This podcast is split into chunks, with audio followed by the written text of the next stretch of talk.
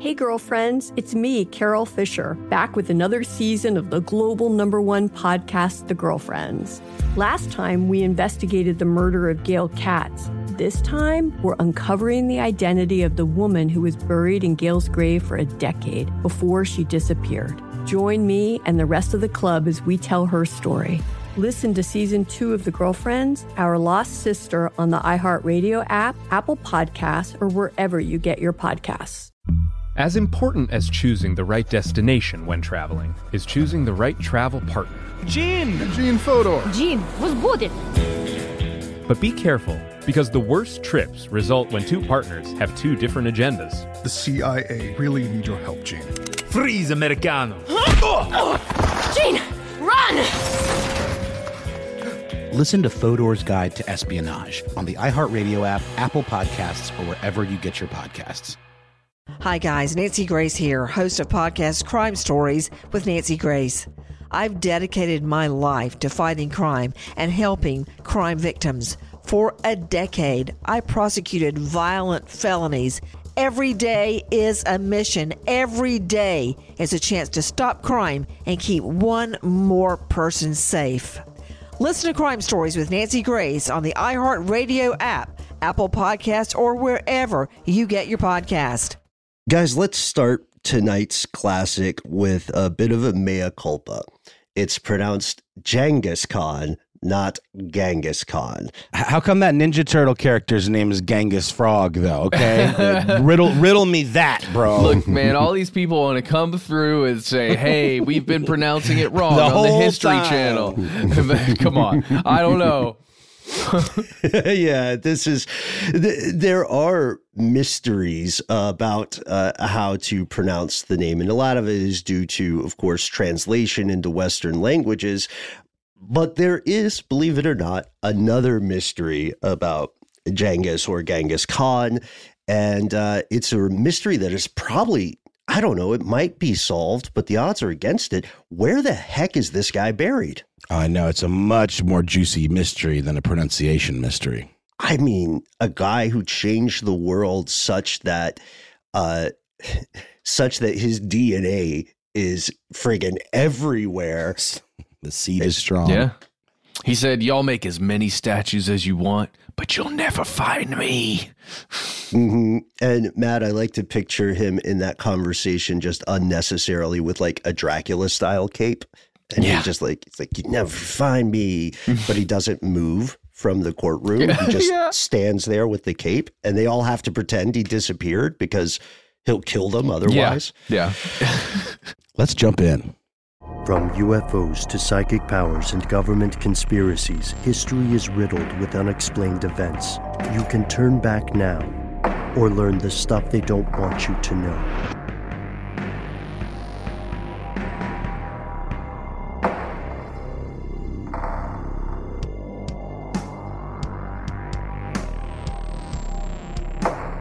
Hello, welcome back to the show. My name is Matt. My name is Noel. They call me Ben. We are joined with our super producer, Paul the Con Decant. Uh, but most importantly, you are you, you are here, and that makes this stuff they don't want you to know. Let's start off on a high note today. Like up here? Ah. Sure, let's Okay. do, re, mi, fa, sol, la, ti, do, our way to Solati death. to death. yeah, let's uh, let's do that. So, death, as it's often said, is one of the main uniting experiences of humanity. Right? No matter how different you are, how wealthy, poor, uh, respected, or ignored you are, one day you will die. Are you a carbon-based life form? Death awaits. Indeed. And one of the biggest differences between us uh, human beings listening to this and almost all other living things, including machine consciousnesses that may be listening to this in the future, is that we remember and venerate our dead, our loved ones, or even our hated ones who have passed. Civilizations of old channeled this tremendous amount of energy in preparing for their respective versions of the afterlife, and they created practices that often continue in one form or another in the modern day. Like, For instance, I don't want to put anybody on the spot, but it's safe to assume we have all at one point thought about how we want our death to be handled by the people who survive after us. Yeah, generally in this country, it's do you want to be put into the ground, your entire body in its form as it mm-hmm. exists? Mm-hmm. Perhaps it's modified. Maybe most of the insides have been taken out. Mm-hmm. Maybe you get burned, which is an ancient practice of burning a body. The ancient ritual of the sick burn Yep, goes back farther than you'd think. it does. And on a side note, I want to give a shout out to a fantastic documentary that Paul actually made, uh, and I, I helped out a little bit on it, which was about burial and death specifically. Called Burial. Is it available right now? It is not available, so you can't ever watch it. Ever. No, never. You will never be able to watch it. Paul is- Apparently, it's Paul is- coming yeah, soon. Paul's It's coming soon. soon. so it's uh, without spoiling it, it is fantastic. And along the way, we ran into some some very strange things about the legality of burial here in the U.S.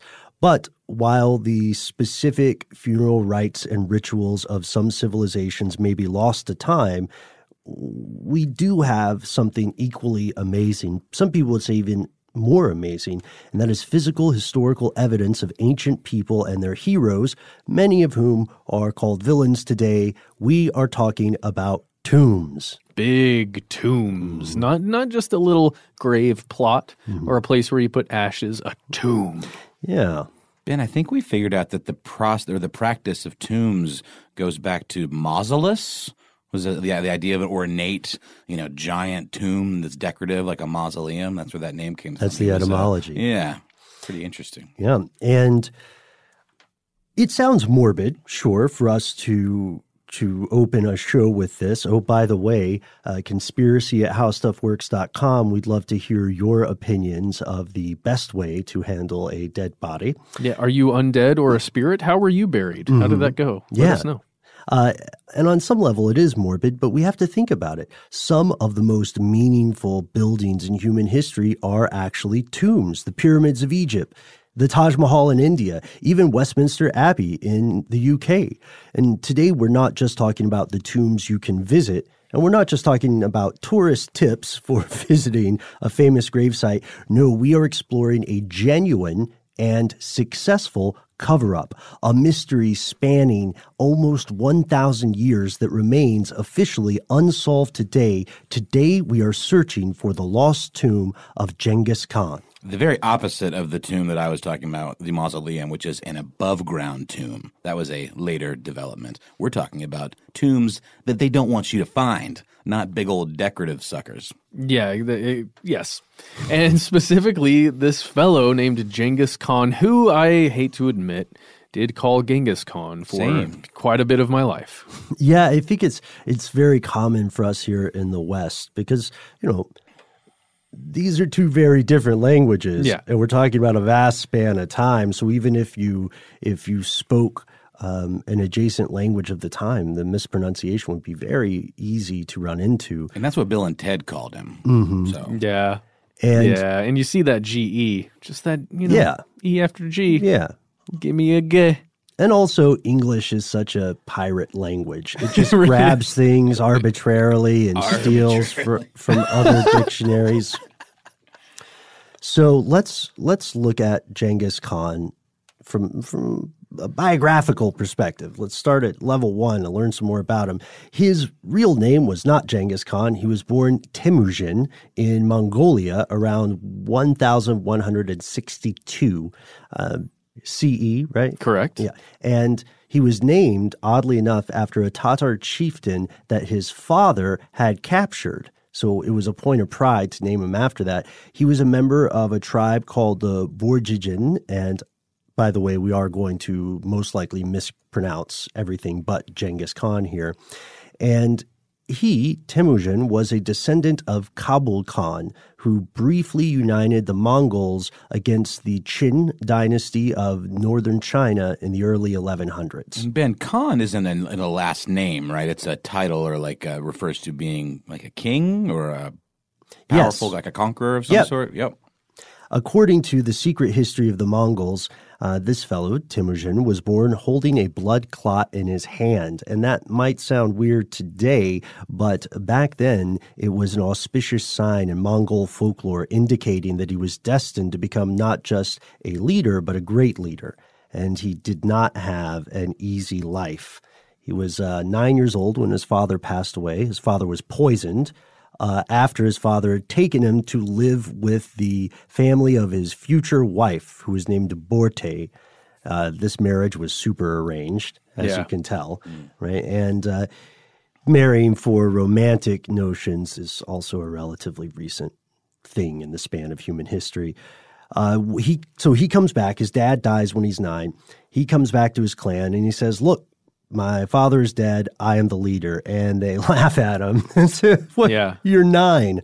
Uh, so he and his half brothers and survivors of that line of the family are relegated to essentially a refugee status until they go on a hunt and he gets in a fight with his half brother over how to split the spoils of the hunt and he kills his half brother a guy named Bector this makes him the head of the family Officially, there's no one to say, ha ha ha, no right yeah officially He's presumably just like in a fit of blind rage, right? Or I don't know. I'm trying to picture this scenario. Well, I mean, it was after, right? So after a hunt, you've just exerted yourself a whole bunch, uh, a whole group of them. You get back, and now you're disputing, like, who gets what, how much. And Yeah. then, yeah, I can imagine it was. Well, I guess that's sort of a microcosmic version of what war is and conquering is. So he just sort of took that notion and spread it out, blew it up.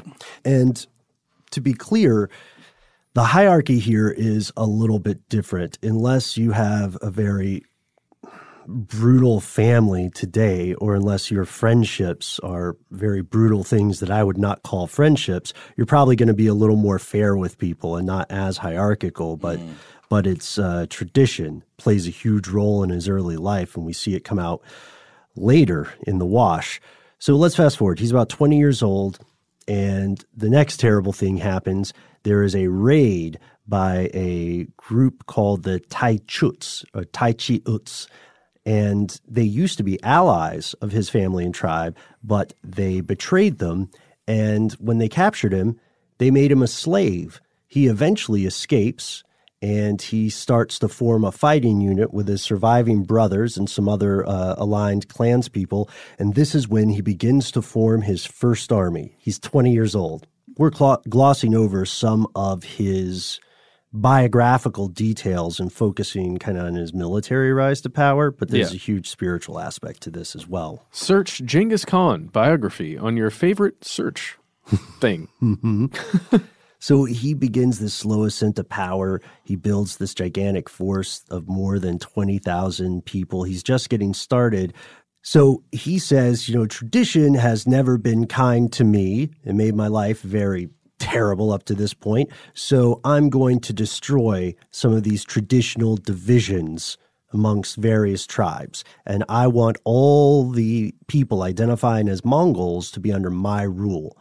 So he starts out with these absolutely monstrous techniques and tactics. To revenge his father's death, first thing, he orders the killing of every male of the Tatar tribe who is more than three feet tall, more than about three feet.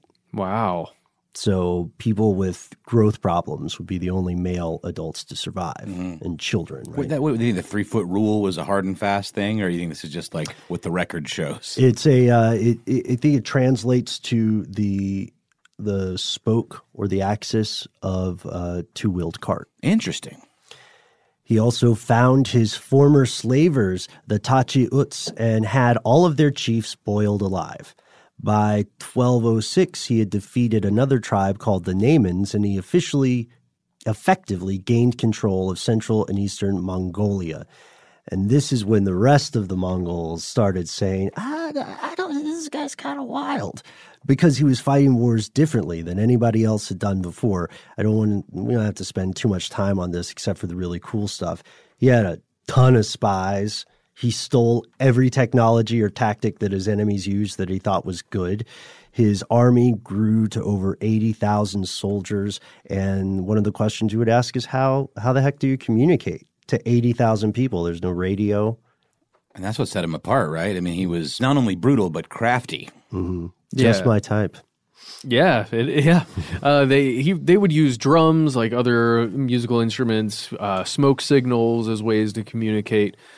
Pretty pretty good stuff. Flags even I think, and um, oh yeah, fire was a big deal. So the smoke signals, but then also a torch itself, where you're like waving a torch in certain ways or lighting certain number of torches. And I think the terrain helped them too because there was so much flat land and the Mhm. steppes you could see pretty easily. Clearly, what the Dothraki in uh, Game of Thrones are based on. Yeah, this, this horde, the riders, and all that stuff. And George R. R. Martin has been, I think, pretty forthcoming about that. I mean, you just can't deny it. He- Yeah. if he tried to act like, no, no, no, this is my this is my thing. the Dothraki Sea. No, Yeah, he's like, uh, I think chance. really you guys are now looking at the uh, the Khanate through the lens of Game of Thrones Yes. Mm-hmm. and Song of Ice and Fire. So, yeah, the the soldiers did were on horseback, and the depiction and fiction got that right. Depiction and fiction, love it. Drop a beat, right?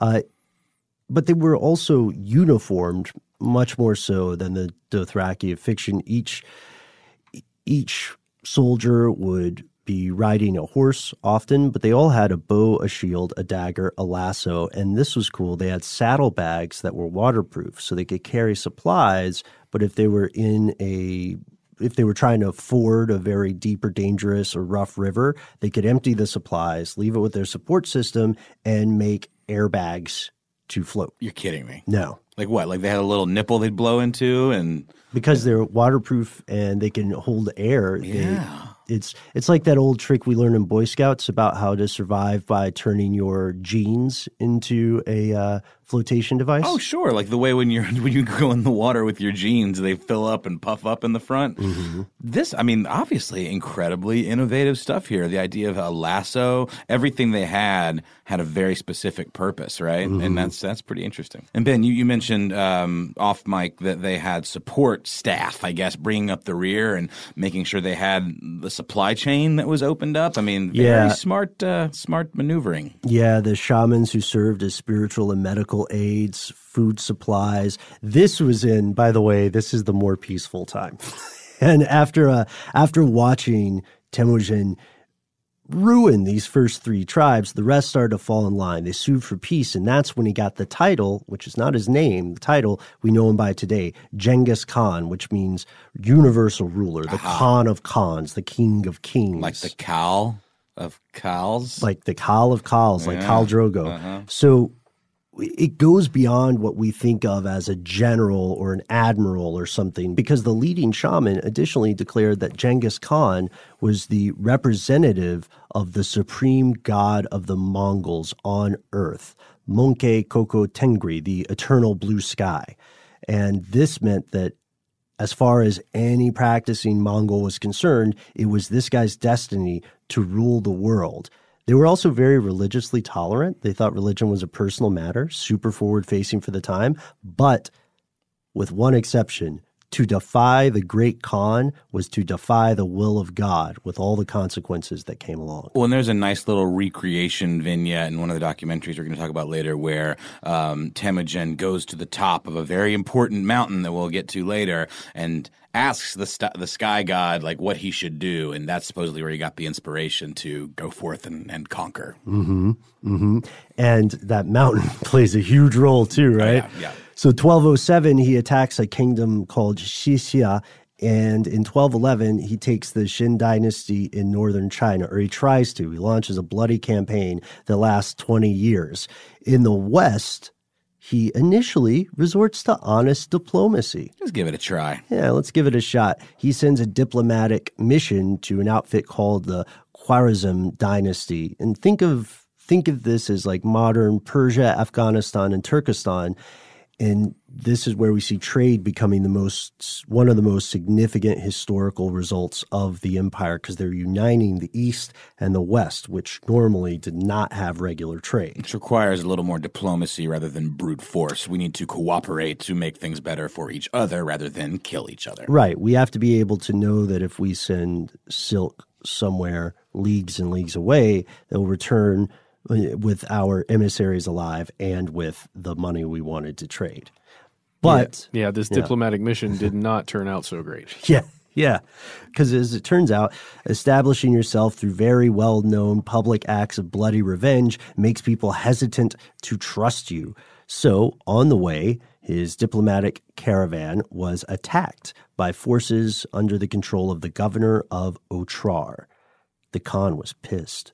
He demanded that the uh, the Shah of the Khwarizm give him the governor. The Shah not only said no, but he sent something in substitution. He sent Genghis Khan the head of one of the diplomats he had sent. I know this is outside the scope of this episode, but I did not realize they were calling them shahs that far back. I didn't know the the, the um, history of that term went back to this period. That that term has evolved through a lot of different periods, and this this guy's title was that, Mm-hmm. but it was his title so much so that it was his name. Oh, I see. I see. You know, and so he gets the head of this diplomat, and this is what historians refer to as, you know, a, we should just say it, the technical term. It's when shit hits the fan. Mm-hmm. So the Khan, who's never the biggest fan of playing nice, launches an overwhelming attack that sweeps through Central Asia all the way into Europe, changing the course of history. In 1219, he sends 200,000 soldiers against this dynasty, the Khwarizm dynasty. And the people in the way, the people who were not immediately slaughtered or sexually assaulted to the point of death, were driven in front of the enemy to serve as human shields until they starved. And you might be thinking to yourself, I haven't heard of this Khwarizm dynasty. Yeah. Well, there's a reason. I mean, they were wiped from the record more, I mean, from history, you know? Yeah, in 1221, they were erased from the face of the earth. No living thing was spared on the way to that erasure. The livestock was slaughtered along with all the men, women, and children. The army piled their victims' skulls in these large pyramid shaped mounds. And then in 1221, yes, the Khan erased the dynasty from the face of the planet. And after that, the empire entered into what passed for peace at the time. There were a lot of progressive laws about crime, religion, trade. There were even environmental com- uh, considerations. That's pretty amazing. Yeah, but it doesn't change the fact that everything that all of the citizens of that, let's call it, I don't know, civilization, it was mm-hmm. all built on blood. Like ev- mm-hmm. blood, bones, rape. Mm-hmm. That it's like blood money. It's conquest. I mean, you can't, you know, the people that were taken, I mean, I don't know, the people that weren't killed, that were assimilated into this culture and then had their families taken from them, from them couldn't have been super stoked Right. on the rulers here. Right. And this governing structure is set up so that the conquered people are required to offer tribute. And a lot of times that's going to be in terms of agricultural resources because this empire is hungry, right? And the empire will also expect that vassal states or communities supply tribute in terms of troops. When the Tangut dynasty of Xixia uh, refuses to send troops for the Khan's big war against that other dynasty, he rides out, sacks their capital, puts down the rebellion, and just to make sure people get the message, he executes the entire extended ruling family and he ends their bloodline as well. So that's two dynasties wiped from the face of the earth. And soon after that, the Khan himself dies. Well, damn, that's anticlimactic. he accomplished so much, and then it's just like, I'm out. Alexander the Great died at 32. I know, it's true. Thinking he was a failure. Think about all those 27 year old rock gods. Oh, okay. All right, when you put it like that, I guess it makes sense. But yeah, he's he's he's done. So how how does how does he die, Matt? Well, experts disagree on exactly how the Khan expired, and that's one of the reasons we're making this whole episode. Uh, the the details surrounding his death, where he's laid. There are a lot of questions here. There's the whole idea that perhaps he fell off a horse because he was an old, he was an aging man. He was getting older, and he died because of you know maybe a wound he had received in battle that wasn't fully healed or something. Um, there's an idea that perhaps he couldn't breathe very well as he's getting a little bit older. Um, he's got How some, old was he supposedly when he died? Is this well, he died in 1227. And uh, since he was born way back in the day in 1162, that makes him Uh, that would be about 65. no? Yeah, not, that too, ma- not too shabby for for those yeah, days. 65 years old. Uh, that's a great age.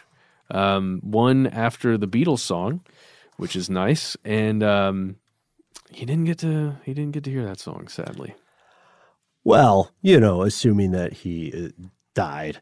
But because you'll hear some people say, "Hey, what if he just never died?" But He's just on that island with Tupac and Elvis. Yeah, maybe. There's a there's a whole other thing. The idea to I don't know if it's it's not a joke. It's kind of a joke, but it's not. The whole shot in the knee thing. He got took an arrow to the knee, and he no Right. longer is a uh, used to be an adventurer, but he can't anymore. I thought you would like that one. That's I had to I had to put that in there. Wait, what is this? That comes from Marco Polo. Marco Polo had uh, written about the rise and fall of the Khan, and he heard that just like the city guard in Skyrim, the Khan was shot in the knee, and then he got infected. Oh, I do remember that. He says it like it's like every character says that same sob I used to be an adventurer. but I took an arrow to the knee. The knee. Yeah, and uh, it's uh, we don't know if the folks who made that game meant for that to be such a reference, but we're going to pretend it is, and please join along with us. Well, it's certainly better than just falling off your horse when you're meant to be this badass like leader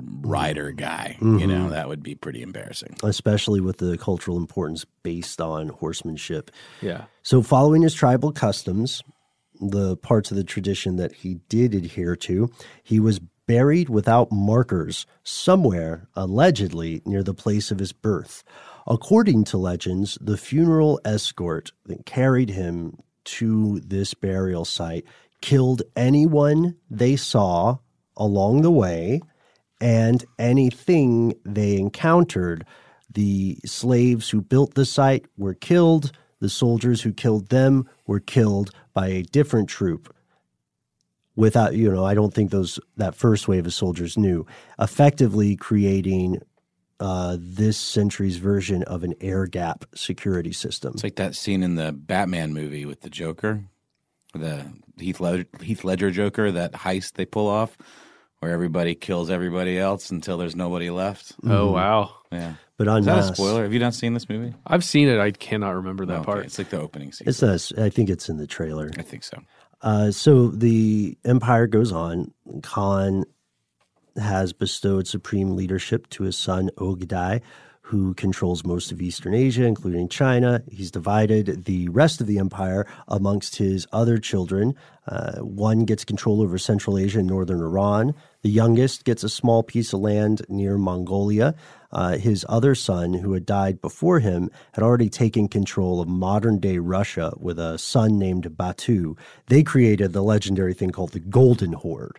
And that is uh, more of, I, I, think that's probably the closest thing George R. R. Martin's going for because those forces meet European forces and tactics. Yeah, and even in Game of Thrones, there's the Golden Company, which is Yeah. another kind of horde that's more for hire. I believe. Yeah, they're a mercenary crew. And this empire eventually reaches all the way to the gates of Vienna in Austria until this is how fragile history is until the word of the Khan's death reaches Batu. He's summoned back to Mongolia. He turns east, and we can only imagine that most of the people in all points west of Vienna went, So that seems like this doesn't seem like a dumb move. Like if you're already like ready to go, you've made it this far.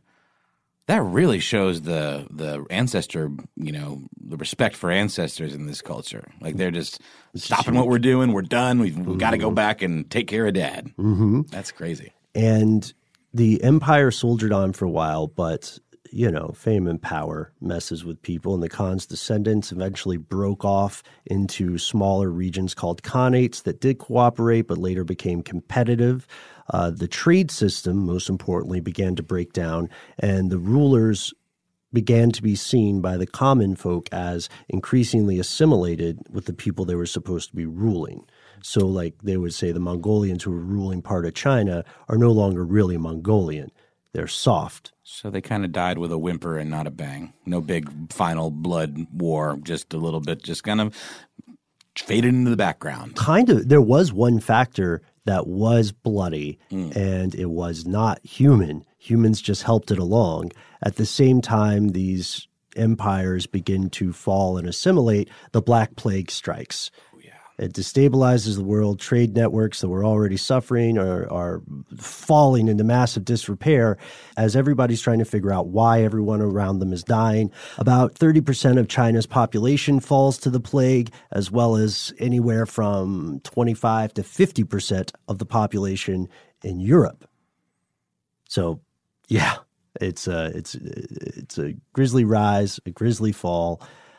But regardless of whether you think he's one of the world's best military commanders, a global hero, or an infamous villain, one thing's for sure Genghis Khan changed history. So, what happened to him? Well, that's the thing. Nobody really knows except for those people that got, according to legend, assassinated immediately after they, they buried him. That is so hardcore. So, uh, even today, right now, the search continues. Uh, officially. Yeah. Mm-hmm outside of you know maybe the secret keepers. Maybe there is a group a small group of secret keepers and we'll learn about that right after a quick word from our sponsor. Hey girlfriends it's me carol fisher. I'm so excited to tell you about the brand new series of the girlfriends. In season one we told you about the murder of gail katz at the hands of my ex-boyfriend bob. At one point a woman's torso washed up on staten island and was misidentified as gail she spent nine years in Gail's grave, and then she just disappeared. It's almost like it's become this moral obligation to find her. And that's what we're going to do find this missing girlfriend and tell her story. With the help of some of your favorite girlfriends from season one, like my producer Anna. Oh my God. My friend Dr. Mindy Shapiro. Hi, it's Dr. Shapiro, and I'd like to speak with the deputy medical examiner and of course, Gail's sister, Elaine Katz. Having no closure, it kills you. Join us as we try to solve a 35 year old cold case. It's not going to be easy, but it's going to be one hell of a ride. what? I can't believe this. Listen to season two of The Girlfriends, Our Lost Sister on the iHeartRadio app, Apple Podcasts, or wherever you get your podcasts.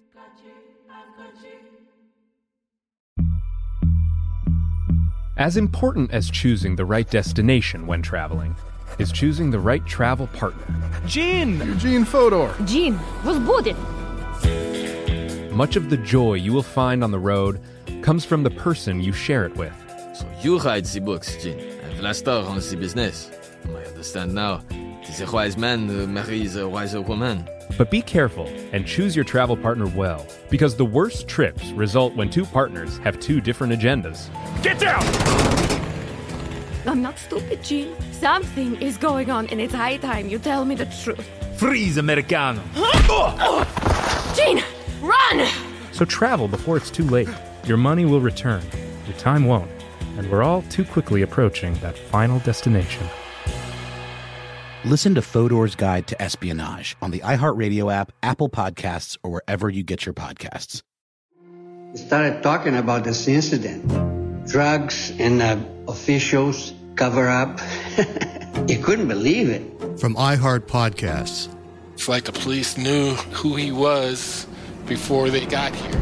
A story about money, power, and corruption. The medical school dean at USC was leading a secret double life. She's breathing right now? Yes, she's absolutely breathing. I'm a doctor, actually. There's no way that that guy's a doctor. I'm Paul Pringle, and I'm an investigative reporter for the LA Times. This is the story of an investigation that starts in a hotel room in Pasadena, California, and reaches all the way to the top of two of the most powerful institutions in the city of Los Angeles. When people fall in line, they fall in line. Looking back, I realized, oh, everyone knew. This is Fallen Angels, a story of California corruption. We're always going to have predators. It's the good people who stand by and do nothing that allow them to flourish. Listen to Fallen Angels, a story of California corruption on the iHeartRadio app, Apple Podcast, or wherever you get your podcasts.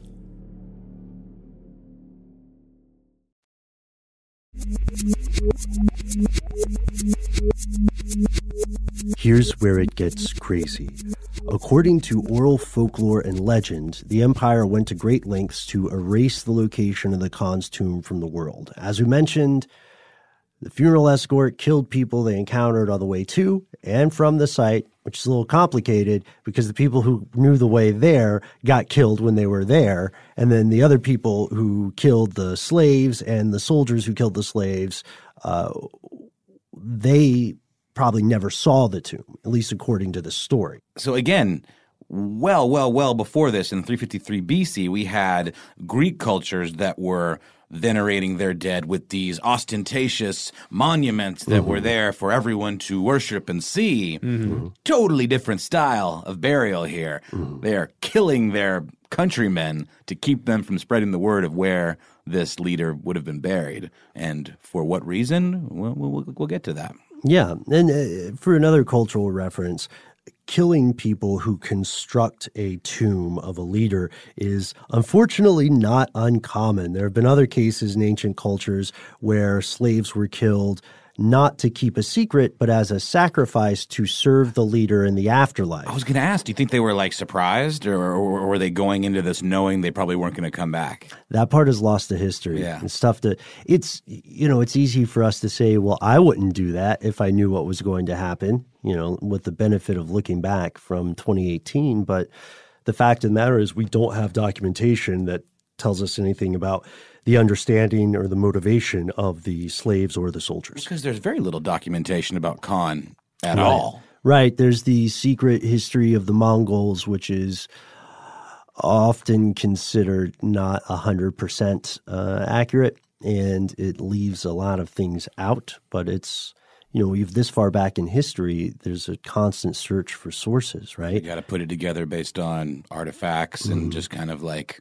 finding stuff and putting the pieces together and saying this is probably how it went down. Yeah, and based on what the people who, what kind of frame of reference or cultural perspective the earlier investigators were coming from. Like, we're still, we got to be clear, this stuff we're talking about here is the realm of legend. The tomb was allegedly hidden, and folklore gives us conflicting methods of camouflage. In one story, an entire river was diverted over the Khan's grave so that no one could find it ever. In another version, they had horses trample across the ground and then they planted trees on the site so that you couldn't find any clear traces of somebody digging. Uh, and then another story says that permafrost itself erased all traces of the site.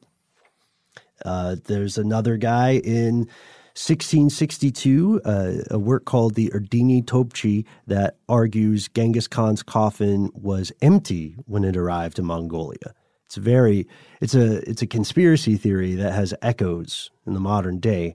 Uh, and then there's another Altan Tobchi that from 1604 that says only Genghis Khan's shirt, tent, and his boots were buried Shirt, shoes, tent, no service. You know what I'm saying? in the afterlife. Yeah.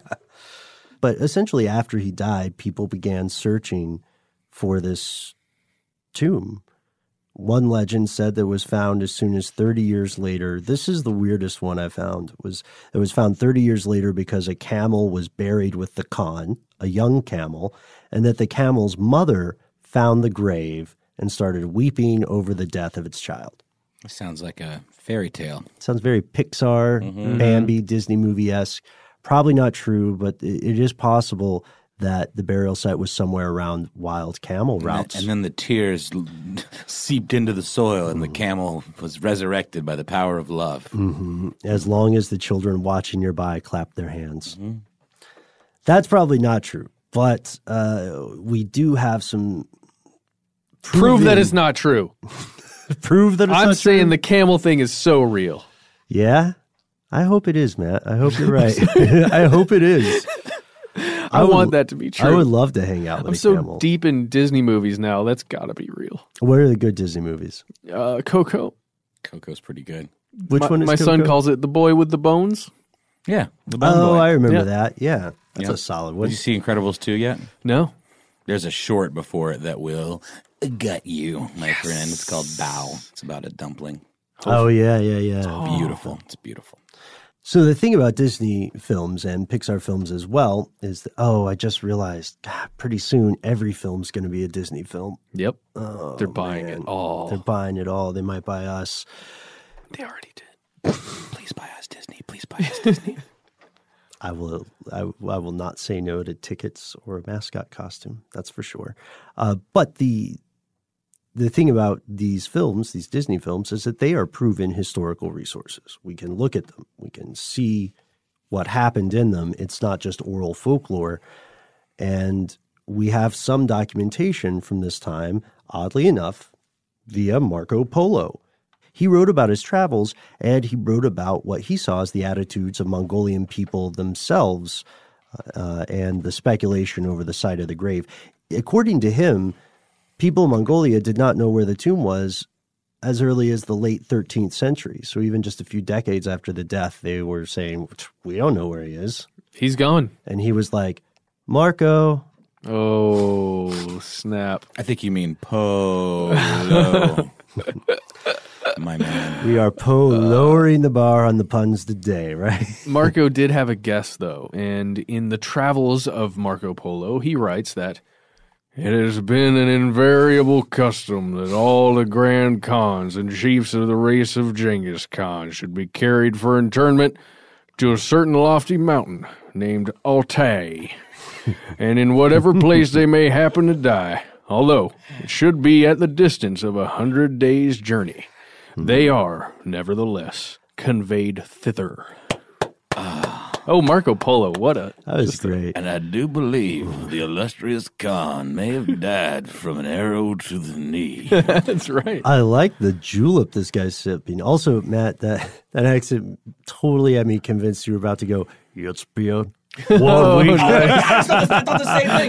You know, yeah.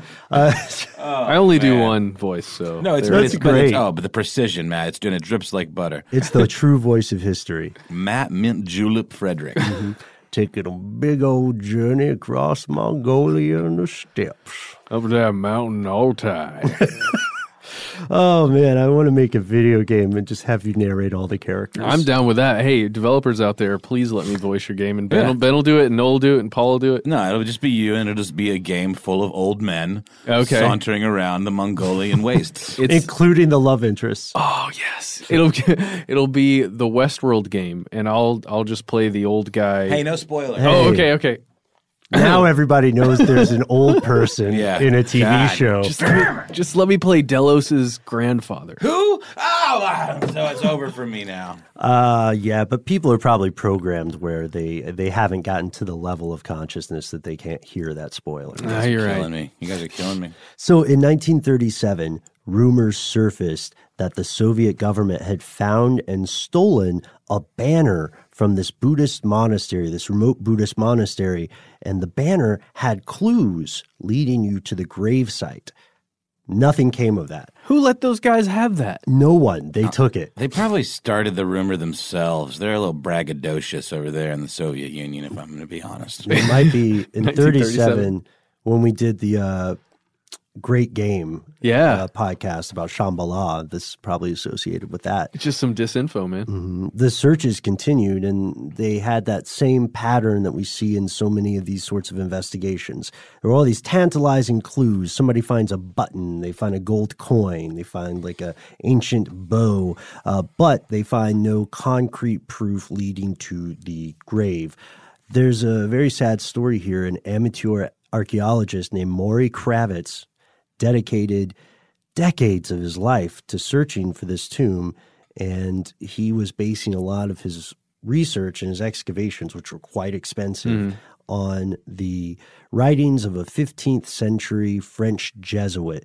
He was convinced, based on this guy's records, that the site would be near the Khan's quote favorite place, the confluence, C O N F L U E N C E, of the Kherlen and, quote, Bruchi rivers, with a place named Burkhan Khaldun over his right shoulder. Kravitz couldn't find a river named Bruchi, which most people would think to mean that he's just confused the name or that it doesn't exist. Yeah, Brucey Maine? Mhm. No. Ca- And isn't the Khaldun, the the the the uh, the Burkhan Khaldun, the mountain in question Right. So from earlier, from Uh, the reaching his hands up to the sky god? So everybody believes that it's got to be somehow related to this mountain. Uh, but he did find something called uh, a toponym, uh, Baroun Bruch or West Bruch. And a, a, toponym is a place name that is derived from a topographical feature. I was oh, cool. ask that. It's really cool. Never, that's a new one for me. It's T O P O N Y M. That's yeah, the new word of the day. Topography and yep. and nim, I guess. Yeah, uh, and this area was about hundred kilometers east of Burkhan Khaldun, so not that far. Uh, Kravitz died without ever finishing or failing his search for the tomb. Mm-hmm. Makes ne- you never think, quit. But yeah, yeah, exactly. And it makes you think about all those people who have spent their life looking for something like the Holy Grail, like putting all of their life's work into something like that, or mm-hmm. uh, what? What are what are some of these other legendary things? Oak the, uh, Island. Oh, yeah. oh, Things that don't want to be found. yeah. But thankfully, Maury's young grandson, Lenny, went on to become an incredible rock star, a rock god. Yeah. Sports yep. leather pants like no one's ever done in the history of, of yeah. rock and roll. Had wonderful children. Mm-hmm. And if you listen to uh, most of his albums, you'll see that the lyrics are, are actually about the search for the tomb of Genghis mm-hmm. Khan. The whole thing. The, are you going to go my way? That's about Genghis Khan. The way of the Khan, my yeah. man. None of this is true. Well, that All is, of this is true. Okay. the one fault. I was going to say the one fault is he wrote it about Genghis Khan rather than Genghis Khan, and that's what kind of oh, tripped no. him up all the time. We oh, fail pronunciation fail. It's, it's, better when we catch ourselves, though, isn't it? Yeah, yeah. agreed. Let's just lean into it. So uh, there are other possible locations.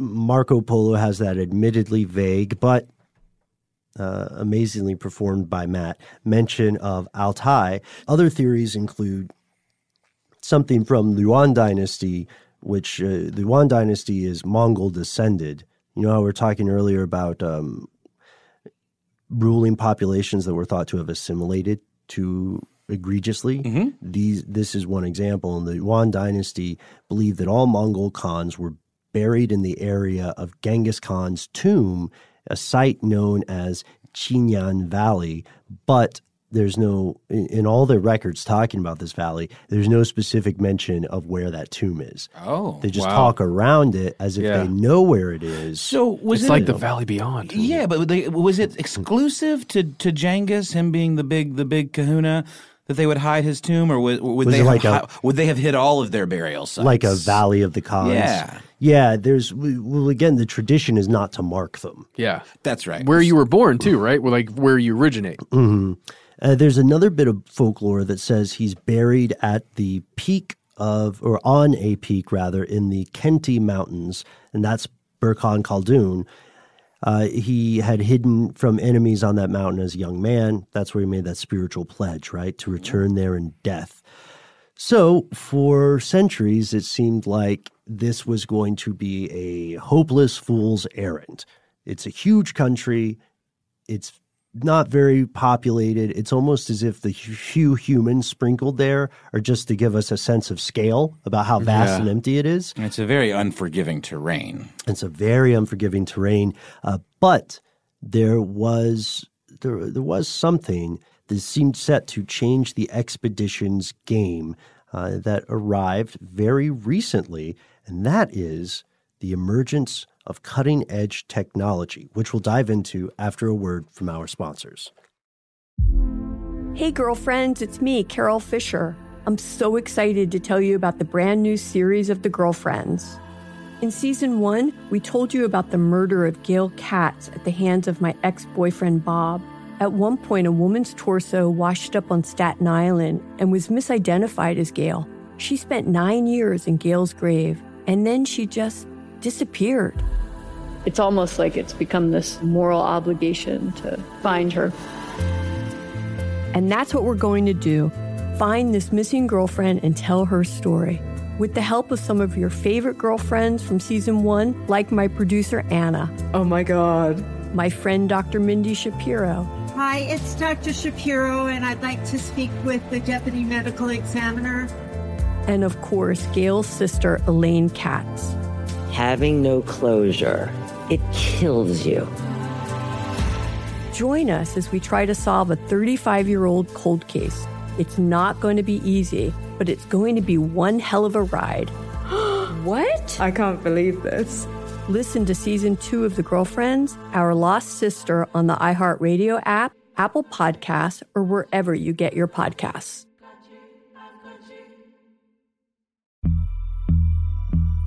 As important as choosing the right destination when traveling is choosing the right travel partner. Gene! Eugene Fodor. Gene, was booted. Much of the joy you will find on the road comes from the person you share it with. So you write the books, Gene, and Vlasta runs the business. I understand now. Tis a wise man marries a wiser woman. But be careful and choose your travel partner well, because the worst trips result when two partners have two different agendas. Get down! I'm not stupid, Gene. Something is going on, and it's high time you tell me the truth. Freeze, Americano! Gene, oh! run! So travel before it's too late. Your money will return, your time won't, and we're all too quickly approaching that final destination. Listen to Fodor's Guide to Espionage on the iHeartRadio app, Apple Podcasts, or wherever you get your podcasts. We started talking about this incident. Drugs and uh, officials cover up. you couldn't believe it. From iHeart Podcasts. It's like the police knew who he was before they got here. A story about money, power, and corruption. The medical school dean at USC was leading a secret double life. She's breathing right now? Yes, she's absolutely breathing. I'm a doctor, actually. There's no way that that guy's a doctor. I'm Paul Pringle, and I'm an investigative reporter for the LA Times. This is the story of an investigation that starts in a hotel room in Pasadena, California, and reaches all the way to the top of two of the most powerful institutions in the city of Los Angeles. When people fall in line, they fall in line. Looking back, I realized, oh, everyone knew. This is Fallen Angels, a story of California corruption. We're always going to have predators. It's the good people who stand by and do nothing that allow them to flourish. Listen to Fallen Angels, a story of California corruption on the iHeartRadio app, Apple Podcast, or wherever you get your podcasts.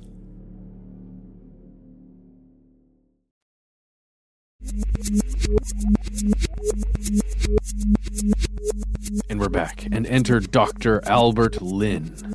He's the, let's say, he's the most well known example of somebody who's using technology in the hunt for this lost tomb. And you, you're a huge fan of this guy, right, Matt? I am. I've only, I've only spent, uh, let's say, it's probably about 48 minutes with him, roughly, that I've spent with him on screen. Oh, I thought you meant like hanging out. No, Yeah. no, no, no, no. Okay, wow.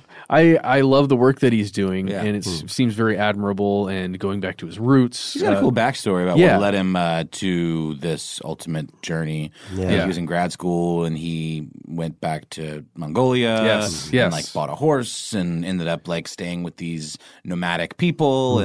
and um, kind of hearing about this potential for a hidden site that we're talking about, and it intrigued him. Oh, quite yeah. a lot, obviously. Yeah. Well, it's it's really awesome. It's something we've discussed on this show a lot before, using lidar and other new technologies to be able to find hidden tombs, hidden uh, archaeology that exists out there in the world.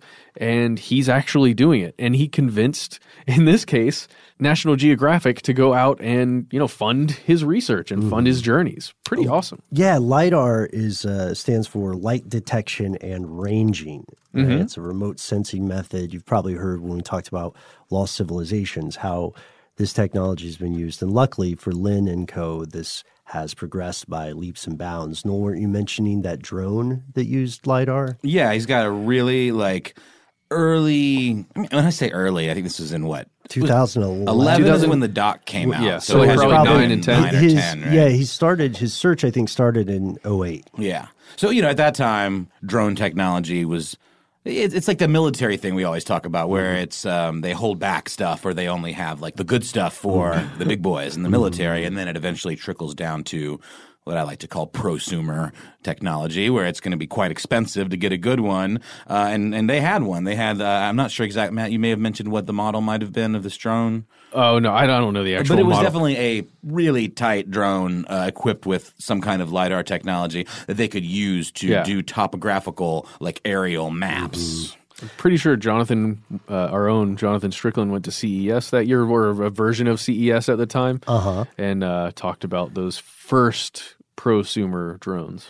Yeah, I think you were correct. They they also used satellite imagery. They had some assistance from uh, some satellite companies, and with this and the lidar, which they describe as non-invasive ground-based imaging, they were able to identify and study dozens and dozens of archaeological sites, including some ancient burial mounds, none of which so far have turned out to be the Khan's. We should point out too that it's a big deal, big important part of this is that the Mongolian government they they won't let anybody dig. There's no there's a no dig policy. So this was his solution to like let's do a virtual dig. Yeah, and they also so very quickly they run into this problem. We're we're going to let's talk a little in depth about this because this is the most well-known recent search and the one that has the highest probability of success, Yeah. honestly. He did it very smartly. Yeah. So he also crowdsourced. Their team said, look, we're getting way too many images. We're getting way too much stuff to go through.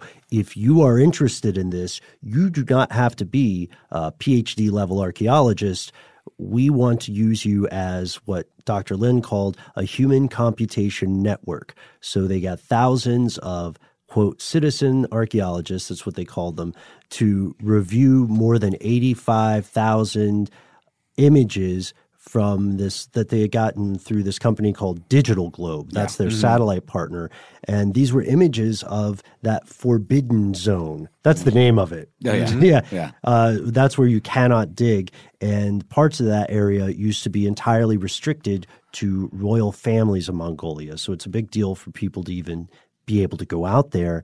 And he published a paper about this called Combining GeoEye-1 Satellite Remote Sensing, UAV Aerial Imaging, and Geophysical Surveys in Anomaly Detection applied to arch- archaeology. Sexy. I know. It's well, Really cool. The kicker, right, is these these anomalies because when Yeah. you look at the aerial footage, there's stuff down there that's clearly man-made. He says if it's mm-hmm. like squared off looking, or it's these little nipple-looking things, these little mm-hmm. bounds, kind of, that's quote unquote like odd. Mhm. But he said the sheer amount of data was just too, too, too, too much for a team of, of however many he had access to to, to Yeah. mess with, just to mine through it all. Hence the crowdsourcing. So he basically got a bunch of people to do a bunch of grunt work for him for free. Well, the the images were roughly one pixel to one meter. That's amazing. So like you're literally looking at all of the land That- space. yeah, that's a lot. That's a lot of uh, computer enhance. yeah. but Ben, what did the aggregate look like when you all the results were in, all these mm-hmm. clicks, all these people Yeah. taking on these deals? What did what, what did they get back that made it interesting? They had a distinct lack of a tomb of Genghis Khan's tomb. But they but they saw Yeah. clusters of things that Yeah. they could kind of pinpoint. Uh, right. So they were able to, interest. m- yeah, map out civilizations, places where it may be more likely for the tomb to uh, be located, Mm-hmm. especially if the folks from the Yuan dynasty were correct and that there was some sort of knowledge of the Mhm. tomb's location and that the Khans were secretly buried There there. was a thing about it being betwixt two rivers or something, right, and which so go back to and the proximity to the mountain, of course. That's right. That's right. I think they found what he redescribed as an Iron Age tomb, Mm-hmm. um, but it had just been picked clean by grave robbers. He said looking for arrowheads or something. Yeah. So, yeah. But you're right, Ben. They, you know, all this cool tech, yeah, didn't amount to a a, a, a whole hilla hillicon. Helicon, that's one good. one other yeah, look Helicon. What's Thanks. Uh, one of the other really cool things they had were uh, the lidar actually back in backpack style or something. So they're walking around Yeah. across um, these areas that have been you know Mm-hmm. clustered together with a bunch of different people seeing them, and they're walking just with a lidar on their back. I want to do that, Ben. Mm-hmm. I want that for you. I feel like you've earned that. They had some kind of rolling cart version of it too that I saw in the video that I was a little confused about what, what it was, but they definitely had a lot of tech, and that was a big part of the uh, of the of the show was the, how much gear they had. You know, And we can't downplay what they found because they found a lot of amazing, astonishing things. They just found those as a result of searching for the thing that they have yet to find. And that's because there are, and this this is maybe the strangest part of today's story, there are some massive problems with the search. Uh, Noel, you and I, like we briefly mentioned the terrain. Because first off, spoiler alert, Mongolia is the definition of remote. Most of the country outside of the capital, Ulaanbaatar, uh, does not have roads or rooted cities. There's still many communities living in the nomadic tradition on the steppes. And then, just for comparison, I found this fascinating. This really set it in stone in my mind. Mongolia is more than seven times the size of Great Britain, and it has about 2% the amount of roads that Great Britain has. Wow. It's so funny. The uh, recently took a flight over the Great Salt Flats Yeah. in uh, Salt Lake City. Yeah. and that was the closest kind of terrain that I could kind of compare to this. It's not desert, but it's very like you look down and it's like there's nobody down there. Yeah. and there are no roads. And it's like I felt like I was flying over the moon, and it was it's beautiful, but it's also like very alien. I have, I have a feeling there's a similar quality over over there in Mongolia. There was one, yeah, when I, I drove through the salt flats on a completely non sketchy thing, and it was one of the few times in my life I thought, man, if the car breaks down, that's it. Mm-hmm. It- It's over for me. Yikes. They make a good point too in the documentary how they take older trucks and stuff because they're easier to fix out in the Mm. field, and there would be like, no, you're not going to find a Volkswagen shop. there, Nope. You know, And even with those trucks that have like four by four capability and stuff, they have to send some people on horseback yeah, to go different get- sites, to right? The, the stuff, yeah. So, Oh, I see what you're saying because they Yeah. couldn't get right up onto it with the vehicle. They had Yeah. to like send out parties. Yeah, it's totally true. What we need to do is have teams that go in behind the search teams. They can set up supply lines, oh, yeah, there we go. right? Yeah. I think that's how we we conquer this whole thing. So That was the smartest little detail Yeah. of Khan's brigade. That that just I'm like, wow, that is they Mm-hmm. really had it figured out. There's also some speculation that climate change played a role in the expansion of the empire because they did they were running out of resources agriculturally to feed people. Sure. And I, I always I hadn't considered that, and maybe that played a role in the later environmental laws that he instituted. There was another video that auto played after the documentary we were talking about. It was an Australian fellow who tried to follow the path that the Mongols would have mm-hmm. taken, mm-hmm. and he kept running into the problem where there wasn't enough grass for the horses to graze on. Right. So that the horses was- would get skinny over time, and you could picture that happening. Mm-hmm. Wow. For real, like back in the day, if it's like the resources aren't there, you can't feed your horses. You can't feed your horses. You can't The keep only- going yeah. on with this nomadic lifestyle. The only way is forward to find the uh, what do they call them in Song of Ice and Fire? Excuse me, Game of Thrones, the sheep people. Mm-hmm. Yeah, man. The lambsmen. Lamb people. I think yeah, that's it. That's right. And here, here's the strangest, most disturbing part. One of the reasons, possibly one of the reasons that the tomb is yet to be found, despite all this blood, sweat, tears, and amazing technology applied to the question, is that some people, many people, do not want it to be found especially native Mongolians. They don't want the tomb to be disturbed. This is often described, at least here in the West, uh, in terms of a curse. They'll say that Maury Kravitz died because he got too close and was Right. cursed. And this idea is, is that disturbing or even discovering the grave of the Khan will set in motion this catastrophic series of events, triggering something like World War III. However, what's interesting here as well is that many Mongolians who reject these spiritual concerns and say, ah, the idea of a curse is just a bunch of gobbledygook, they still don't want the tomb discovered. In their opinion, uh, for people who would consider themselves skeptical but want this to remain unknown. Uh, their opinion is that if it was the Khan's wish, if it was Genghis Khan's wish that his body not be found, then his wishes should be respected. This mixture of fear and respect is codified in the modern day. The mountains that often come up as candidates in the search for the tomb are still considered sacred. Uh, there were recent reports of a Mongolian researcher and a journalist who I believe was British who were not still not allowed in the modern day to climb Burkhan Khaldun because they were women.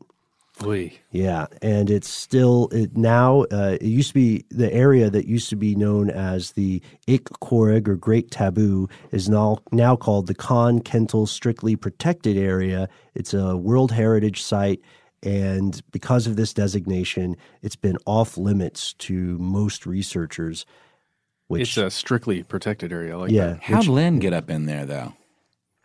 National Geographic's got some pull. I guess that's true. true. He tells an interesting story about how near the end of their project, or at some point um, after they've been there for a while, he was approached by their representatives of the local shaman. Yes. And there's this great story. He tells. Send your it's- leader. It's clearly the central, you know, kicker of his TED Talk moment where he, you know, is like, say, oh, I'm shaking and Why are you here? why are you here and who are you and asks him all these very existential questions but ultimately isn't like angry isn't like get Mm-hmm. out isn't like don't do anything because at the same at the end of the day they're not going to dig it up they're just like trying to get some answers and you know but my big question to you guys is who cares why what, what's what, what's what's there to find why do we need to see a body why do we need to see these remnants because it could create a watershed moment in archaeology. First off, it would it would clarify the questions about the death, right? It would it would also from the perspective of any Mongolian parties who want the tomb to be discovered, it would be a massive cultural boon. You know, uh, we would also probably find a lot of stuff that's buried with him that would answer questions about engineering, questions about human technology at the time that that we wouldn't know ordinarily. But I think uh, we don't have that from other sources Right. I think the yeah, to continue, I think that the primary appeal for many people who are not Mongolian is the the proving or disproving of various myths. This is old enough for a lot of it to be essentially legend. Okay. And then also a bit of romanticization. I don't think we can escape that. I think there's there's clearly a uh, a bit of a rosy picture people paint. But I have a question for you guys, which is what about this this curse thing? It doesn't come out a whole cloth. I mean, we've seen other historical leaders be uh, have their tombs described as cursed. Yeah, it's true. This guy named George Edward Stanhope Molyneux Herbert, aka the Earl of Carnarvon, uh, was quite a fancy man uh, who fancied himself an amateur Egyptologist. And was he- Carnarvon is real? Is that real? Yeah, that's he was the Earl of Car Car uh, Car Carnar Carnarvon Carnarvon. Let's call it. I don't know. I like it. Get, get, Yeah. c- come, come at me, Brits. Um, but yeah, he, you know, he he, um, he apparently actually grew up in uh, Highclere Castle, which is the estate where they filmed Downton Abbey. So, Whoa. a very fancy boy. He has those bona fides. Yeah, he sure does. But he also really was into um, Egyptology and single-handedly um, using wielding his influence and his obscene wealth, um, paid for an expedition to open the tomb of the boy king, King Tutankhamun. Tut? Yeah, Tut, Tut. Tut. Ooh, Looks nice. like rain. Old Tut Tut himself. Okay, yeah. So what what happened? What well, happened? he hired this young upstart uh, archaeologist, kind of a Brendan Fraser type. Oh, in, in his prime. Uh-huh. Not, Yeah. not not modern day Brendan Fraser. Like Encino Man? Kind of sad. Yeah, Howard Carter was this man's name. Yeah. Um, they had met through a guy named Gaston Maspero, who was the director uh, general of the Egyptian Department of Antiquities. And yeah, they, they opened up this tomb and they found all kinds of crazy stuff. And uh, very shortly after visiting Thebes, to visit the site of the spoils of his investment. Mm-hmm. We're going to call him Carnarvon, as as is befitting his station. He he died in short order after getting get this bit by a mosquito. Whoa. So you got like the malaria or some It blood was just, virus? yeah, something real bad. And, I'm- and I'm not I'm not going as far. I'm not saying that didn't that wasn't common. Sure. but man, what a kick in the pants. Mm-hmm. Or a- Yeah. or a bite in the leg. Yeah, arrow in the knee. and that's its own. You know, that's almost its own episode. The Curse of King Tut, right? Yeah. We, I bet we We've- could do. Do we already do that? I know we've done a video for sure. It all blurs, but search if search for it, see if you can find it, and let us know if we've done it No, before. yes, please. There's one other example of a curse that, uh, oddly enough, is related to Mongol stuff as well, and that is Timur, or often called Tamerlane in the West. Uh, this fear of grave consequences. Oh, wow. Get it? Do you Yep. get it, Matt? Yep. Grave, Yep. grave consequences. Yep. Uh, no, let's sit in it. Everybody sit in it. No, I'm kidding. I'm sorry. I'm sorry.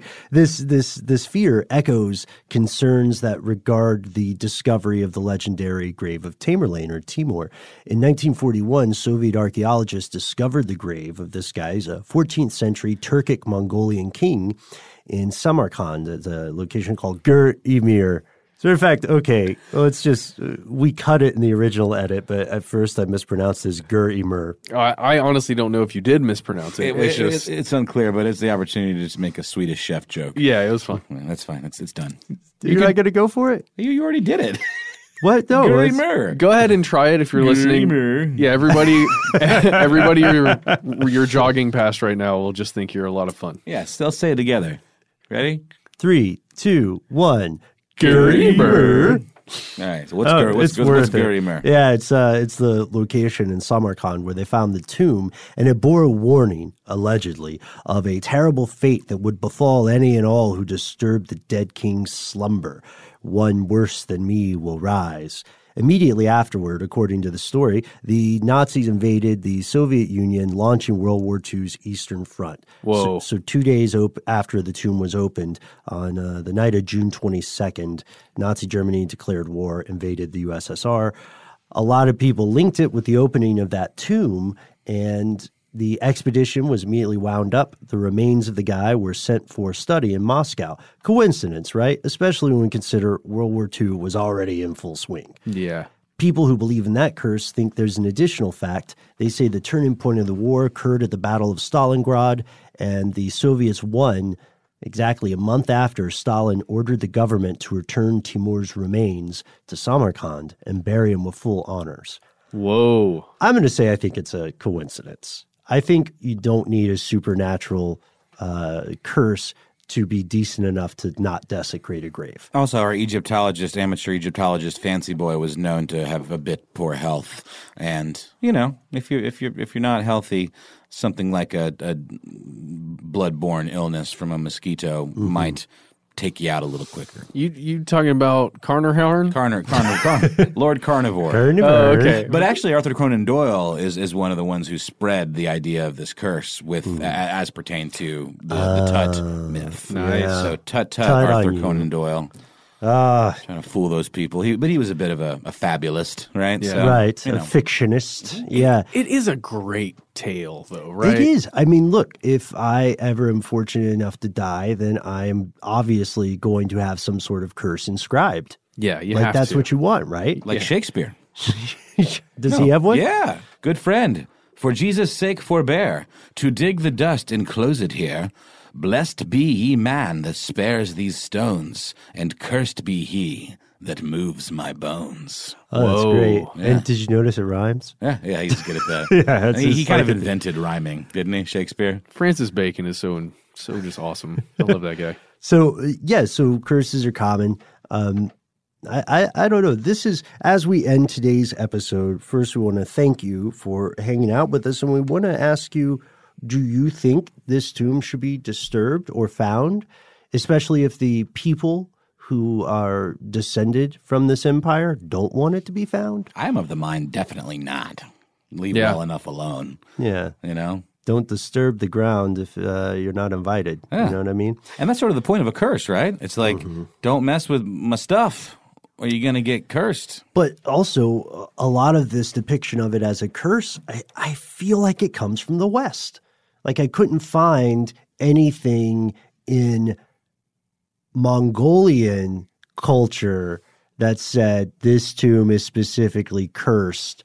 I just found it being the wishes of the man interred there. Sort of like the uh, the old Kennedy curse. Mm-hmm. We sort of impose this notion of a cur- of a curse on uh, a series of unfortunate events. Ooh, that right? sounds like a Netflix show. Yeah, or a make children, A or children's book popular series. series of children's books. Oh, I don't know about that. by We're so- Snicket. We're so prescient. Uh, this episode, by the way, let's just say we recorded that. Is brought to you by before it Casper Mattresses. Okay, all right. And Netflix. and uh, and of course by Genghis Khan, Mm-hmm. who uh, who as his motto has always been, "Don't disturb my grave." R.I.P. R.I.P. Old Jangy. And like the legacy of Genghis Khan, we didn't even talk about the weird genetic stuff, right? Uh, which stuff you should know has a great episode on. Like his legacy, this show will continue at a later date. In the meantime, uh, you can find us on Instagram, Facebook, and Twitter, where we are Conspiracy Stuff or Conspiracy Stuff Show, some variation thereof. You can find us on Here's Where It Gets Crazy, our fantastic community page. Fantastic. Yeah. Oh, yeah, yeah, yeah. Yeah, and that's it's great, great conversations there. Hella good memes, lots of fun stuff. Um, I bet you we'll end up doing another "Here's Where It Gets Crazy" episode before long because that went really well, Yes, and it was just a great, fun grab bag way. And the people on there are super smart and interesting, and and no trolls need Mm-hmm. apply. And please also, uh, this is a personal favor, write to our super producer, Paul Decant, and thank him for letting us go so long with this episode. Oh yeah, but uh, we had a great time. It's a great episode. Thank you guys. And uh, and that's the end of this classic episode. If you have any thoughts or questions about this episode, you can get into contact with us in a number of different ways. One of the best is to give us a call. Our number is one eight three three STDWYTK. If you don't want to do that, you can send us a good old fashioned email. We are Conspiracy at iHeartRadio.com. Stuff They Don't Want You to Know is a production of iHeartRadio. For more podcasts from iHeartRadio, visit the iHeartRadio app, Apple Podcasts, or wherever you listen to your favorite shows. Hey, girlfriends, it's me, Carol Fisher, back with another season of the global number one podcast, The Girlfriends. Last time, we investigated the murder of Gail Katz. This time, we're uncovering the identity of the woman who was buried in Gail's grave for a decade before she disappeared. Join me and the rest of the club as we tell her story. Listen to season two of The Girlfriends, Our Lost Sister on the iHeartRadio app, Apple Podcasts, or wherever you get your podcasts. As important as choosing the right destination when traveling is choosing the right travel partner. Gene! Gene Fodor! Gene, was good. But be careful, because the worst trips result when two partners have two different agendas. The CIA really need your help, Gene. Freeze, Americano! Gene, run! Listen to Fodor's Guide to Espionage on the iHeartRadio app, Apple Podcasts, or wherever you get your podcasts. Hi, guys. Nancy Grace here, host of podcast Crime Stories with Nancy Grace. I've dedicated my life to fighting crime and helping crime victims. For a decade, I prosecuted violent felonies. Every day is a mission. Every day is a chance to stop crime and keep one more person safe. Listen to Crime Stories with Nancy Grace on the iHeartRadio app, Apple Podcasts, or wherever you get your podcast.